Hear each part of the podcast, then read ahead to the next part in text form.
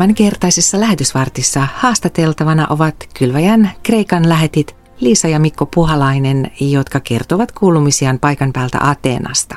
Minä olen Elina Tuohisto-Kokko. Liisa ja Mikko muutitte elokuussa 2022 kolmen vuoden työjaksolle sinne Kreikkaan. Mitä teidän arkeenne kuuluu tällä hetkellä? Hyvää kuuluu, että ollaan tänne sukellettu. Tuntuu ihan luontevalta täällä asua ja on työkuviot kunnossa. Teinit käy ihan mielellään koulua siellä pärjää ja odotetaan innolla ihan muutaman päivän päästä meidän aikuista tytärtä poikaystävineen Suomesta kylään, niin siviilissä ihan sellaista. Ja vielä tässä yhteistyöjärjestöt on vähän joululoman jälkeen käynnistymistilassa, heillä on ollut sairauksia ja muuta, niin on antanut minulla nyt aikaa sitten jo vähän suunnitella näitä kevään leiriä ja opetuksia ja online-juttuja, mitä on sitten pitänyt sekä Keski-Aasiaan että, että sitten muuten ollut tämmöistä henkilökohtaista tapaamista, että on voinut näitä paikallisia persiankielisiä pakolaisia tavata ja myös sitten sinne Keski-Aasiaan vanhoihin ystäviin olla yhteydessä, kun siellähän me silloin aikanaan myös oltiin kylväjän työssä. Hyvää kuuluu mullekin ja työt jatkuu ja ei sen ihmeempää. Kiirettä pitää, mutta mielekästä on työni, mikäs tässä ollessa. Tehtävänänne on tosiaan Kylväjän liikkeellä olevien kansojen parissa tehtävän diasporatyön kokonaisuuden rakentaminen osana Kylväjän yhteistyöverkostoa. Millä tavoin asiat diasporatyön parissa ovat siellä Kreikassa edenneet? No on kyllä paljon selkeytynyt, että silloin kun me tehtiin tänne lähtöön, niin tämmöinen uusi järjestö, joka on meidän läheisin yhteistyökumppani, ei ollut edes virallisesti vielä aloittanut, että kun tultiin siinä elokuussa, niin syyskuussa oli avajaiskokous ja se on siitä sitten sillä tavalla kehittynyt, että on tullut tämmöistä persiankielisten pakolaistyön vastuunkantajien koulutusta, tai oikeastaan diasporatyö viittaakin tähän hajannukseen, että he ei pelkästään pakolaisia, vaan siirtynyt jo osa siihen seuraavankin vaiheeseen saanut oleskeluluvat ja muut, ja saattavat olla ihan muuallakin kuin täällä Kreikassa. Traumatyö on alkanut, sitä on myös tuolla Turkin puolella, ja siihen niin kuin tämän yhteistyöjärjestön kautta on kouluttajia, tulee vierailulle aina ihan Kanadasta asti. Sitten on tämmöinen raamattokoulu, vakiintunut, että meidänkin tämä kylväjän iranilainen, nykyisin suomalainen Reesa Kylväjän lähettämä täällä opettaa siellä raamattokoulussa. Siellä on ollut persiankielisiä ihmisiä, hän ihan natiivipuhujana tietysti ja siitä taustalta itse tulleena, niin on siinä paljon erinomaisempi opettaja kuin kukaan meistä muista voisi olla.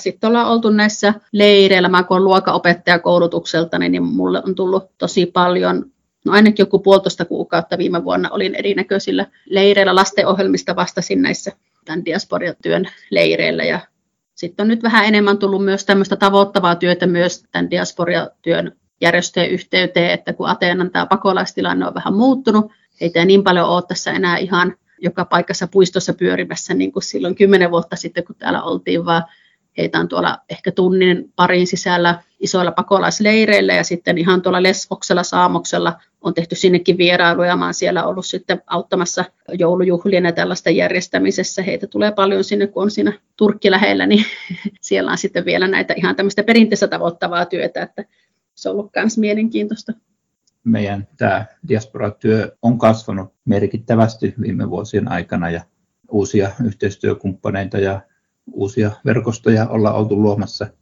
Yksihän tätä työtä ei voitaisikaan tehdä, vaan ollaan osa, osa tätä kokonaisuutta ja tuodaan siihen se oma lisä, mitä meillä kylväänä on annettavaa ja toiset tuo toista. Ja että yksi plus yksi on sitten tässäkin paljon enemmän kuin kaksi, kun yhdessä näitä hommia tehdään.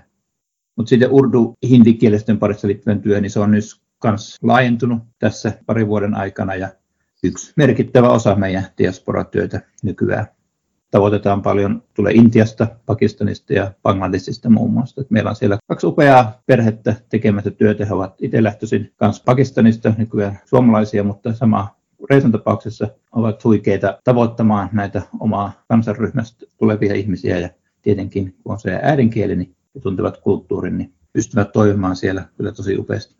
Että jos tämä persian työ on enemmän niin kuin selkeästi pakolaistyötä turvapaikanhakijoiden keskuudessa, se on vielä tuoreessa muistissa aika paljon näitä ihan äskettäinkin tulleita, niin sitten nämä urdu hindinkieliset on täällä saattanut olla jo ihan tosikin pitkään niin enemmän niin siirtolaistaustalta. Tietyllä tavalla mä oon myös niin kuin vähän tuppula roolissa täällä, että toimin myös vähän niin kuin lähetin roolissa, eli että vaikka en olisi työlle vastaava, niin, niin mitä lähetit täällä tekee, eli olen mukana ollut sitten järjestämässä erilaisia tapahtumia ja leirejä, mitä on ollaan tekemässä. Sitten mun tausta on tuolta tietotekniikkamaailmasta, niin autan sitten näissä IT-asioissa myös järjestön työntekijöitä ja myös jonkun verran sitten itse asiassa pakolaisia ja siirtolaisia on autellut näissä asioissa. Ja on käynyt vierailemassa myös jonkun verran, ei niin paljon, mutta mitään aika antanut myöten niin sitten pakolaisleireillä ja muualla, mutta tämmöistä tuplaroolia ja tilanteen mukaan, mihin sitten tarvii aikaa ottaa, niin yritän ottaa. Sulla oli ehkä leirin tärkein tehtävä viime kesänä, kun noihin kulttuureihin teen juonti on niin tärkeässä osassa, niin Mikko keitteli aamusta iltaan koko viikon teetä ja oli suosittu kaveri leirillä. Niin no meillähän silleen, siinä mielessä aika erityyppiset tämä työnkuvat sitä suurimman osa ajasta, että mä oon just ehkä vastakohta tuolla sille, mitä Mikko tekee, että mä sitten rakastan tuolla olla ihmisten parissa, ei Mikko kanssa inhoa, mutta sille siihen niin paljon aikaa, että varsinkin nyt varmaan kun mulla on tämä kirkon nuorisotyöohjaaja, sosionomia, luokaopettaja tausta, niin ne vähän niin kuin kutsumuksenkin puolesta mulle sekä siunaantuu että välillä lankeaa nämä lapsityön kuviot ja siihen on yrittänyt myös muita sitten innostaa näitä paikallisia, että joskus se valitettavasti vähän menee niin, että ehkä helposti tulee semmoinen, että aikuiset on ne, niin ne varsinaiset kuulijat ja sitten lapset yritetään, kunhan saadaan pois jaloista jotain piirtelemään ja katsomaan piirrettyjä ja sehän ei ole se tarkoitus, eikä niin kuin lapsillahan se paras sydämen maaperä on ja vähintään yhtä paljon pitäisi heihin laittaa potkua. Totta kai se vaatii paljon enemmän työtä, niin siksi se monesti jää vähän, että jos sitä hommaa ei ole siihen syttynyt, että vaikka kuinka tietää, että se on tärkeää, niin siitä ei niin kuin, tule mitään, niin sitten monet on ehkä ollut siitä kiitollisia. Täällä ei ole ollut kovin monia sellaisia, kellä ehkä ollut sitten, jos onkin ollut se kutsumus, niin ei ole ollut kielitaitoa sitten. Ja mulle kun on sitä, sitä siunaantunut vanhojen meidän taustojen pohjalta, niin monessa paikassa saatan olla tulkkinakin silloin, jos sen itse kerkee siellä olla se vastuunkantaja sitten näille jollekin muiden maalaisille, jotka vetää lasten ohjelmaa. Se on ehkä semmoinen isoin selkeä juttu roolista.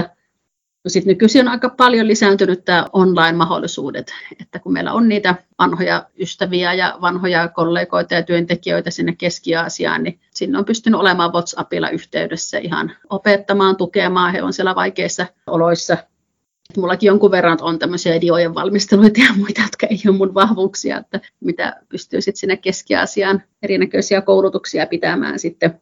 Se on ehkä mun lempihommaa, kun mennään viikoittain näille Ateenan lähistöjen pakolaisleireille, niin siellä kohdataan näitä naisia lähinnä ja sitten lapsille pitää joku pieni opetus. Me ei päästä sinne ihan leirien sisälle, mutta kutsutaan sitten sinne jollekin parkkipaikalle tai jonnekin puskaa huolta-aseman pihaan, kun on yleensä nämä leirit vähän keskellä ei mitään, niin luovia pitää olla tuoda piknikpeitot mukana ja teetermarit, niin ihmiset tulee kyllä sitten kuulolle.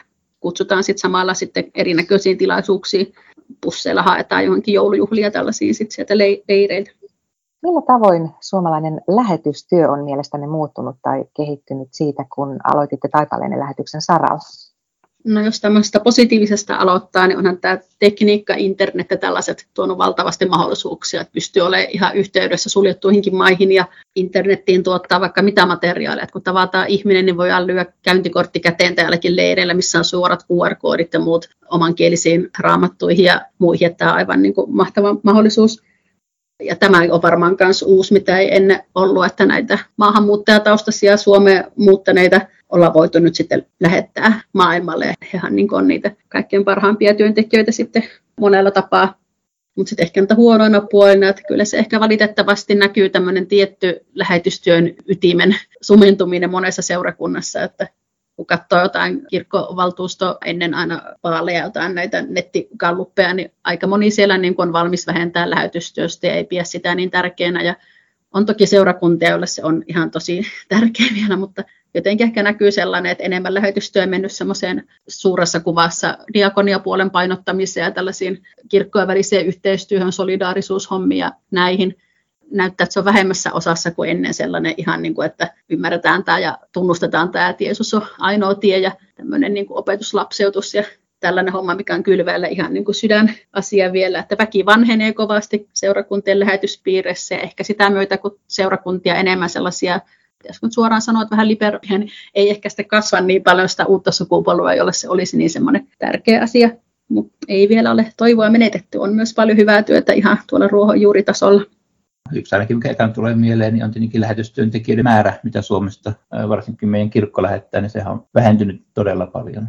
Ja ehkä yksi sellainen hyvä asia, mikä on tapahtunut ja missä on paljon tapahtunut kehitystä, on siis niin nuorten ja nuorten aikuisten erilainen toiminta, aktiot ja muut tämmöiset tutustumismatkat niin kuin lähetyskentillä. Ehkä niin kuin meidänkään nuoruudessa niitä ei ollut vielä niin paljon, mutta nyt on tosi paljon erilaisia mahdollisuuksia jo nuorena päästä osallistumaan ja tutustumaan lähetystyöhön ja ehkä sitä kautta saamaan kipinää ja näkemään, että voisiko tämä olla mun juttu sitten tulevaisuudessa.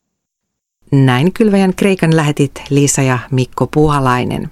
Tilaa lähettien kirje, niin saat heidän tuoreita kuulumisiaan säännöllisesti suoraan sähköpostiisi. Lisätietoa löydät osoitteesta kylvaja.fi. Voit myös liittyä Kylväjä Diaspora-työssä Facebook-ryhmään ja näin saat ajankohtaista tietoa ja pysyt mukana työn käänteissä.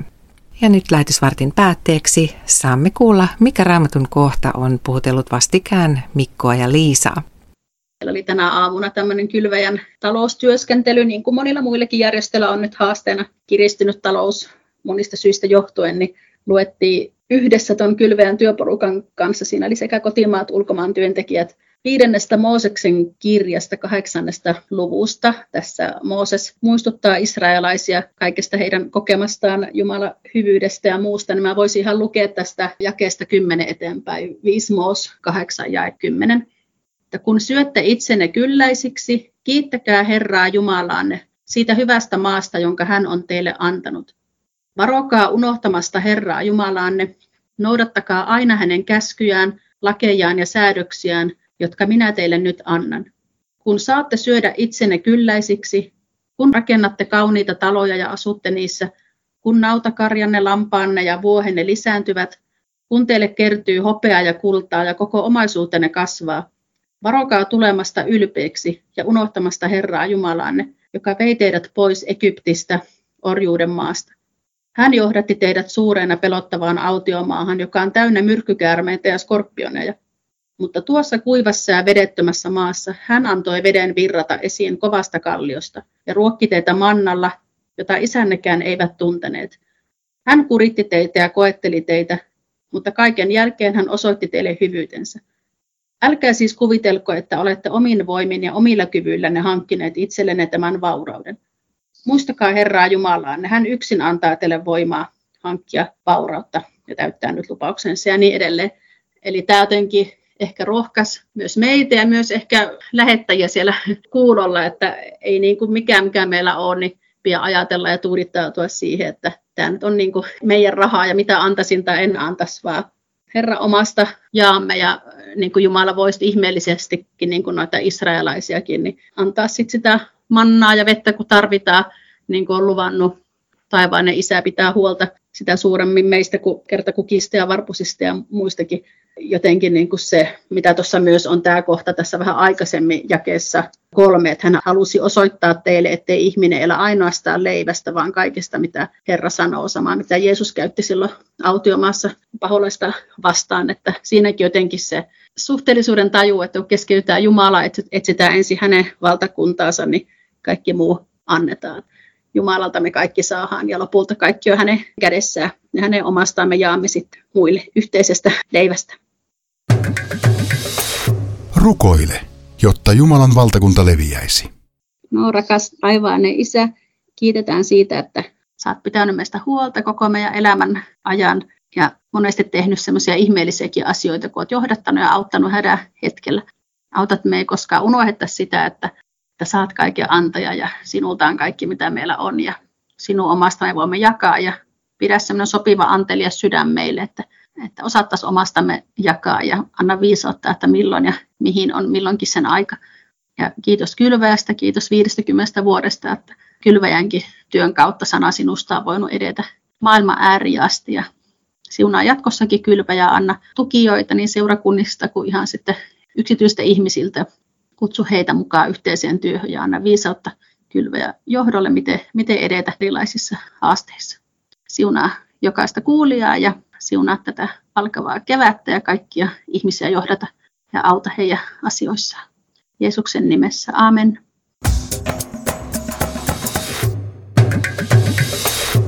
Kylvaja.fi